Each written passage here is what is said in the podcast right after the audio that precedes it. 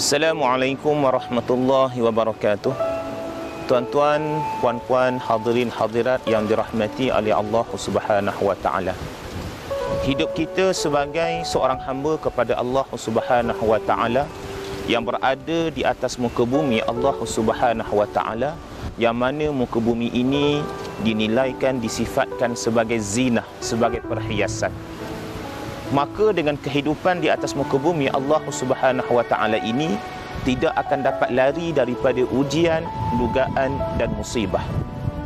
Dan setiap perkara yang datang dalam kehidupan kita yang mana Allah telah nyatakan cara penyelesaiannya eh, telah diungkapkan cara penyelesaiannya di dalam Al-Quranul Karim. Dalam surah Al-Baqarah ayat 153 Allah berfirman Ya ayyuhalladzina amanu ista'inu bis-sabri was-salah. Ada dua perkara penting yang Allah nyatakan di sini tuan-tuan. Wahai orang-orang yang beriman, mohonlah pertolongan dengan Allah Subhanahu wa taala dengan kesabaran dan juga salat. Kan? Apabila ujian itu datang, maka tahan diri kita dengan kesabaran.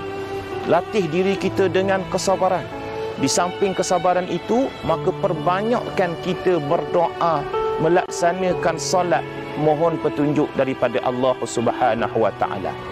Seterusnya dilanjutkan oleh Allah Subhanahu wa taala pada ayat 156 surah Al-Baqarah. Allah menyatakan, "Allazi na idza asabathu musibah qalu inna lillahi wa inna ilaihi raji'un."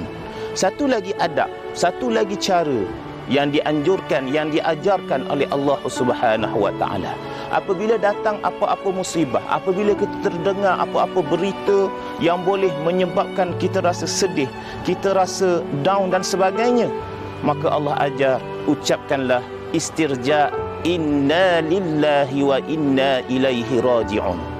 Begitu juga dalam hadis Nabi sallallahu alaihi wasallam, Rasulullah menganjurkan, mengajarkan kepada kita satu doa yang begitu hebat, tuan-tuan. Ha, Nabi menyatakan bila mana kita diuji dengan musibah, maka bacalah doa Allahumma ajurni fi musibati wa akhlif li khairan minha. Sekali lagi, Allahumma ajurni fi musibati wa akhlif li khairan minha.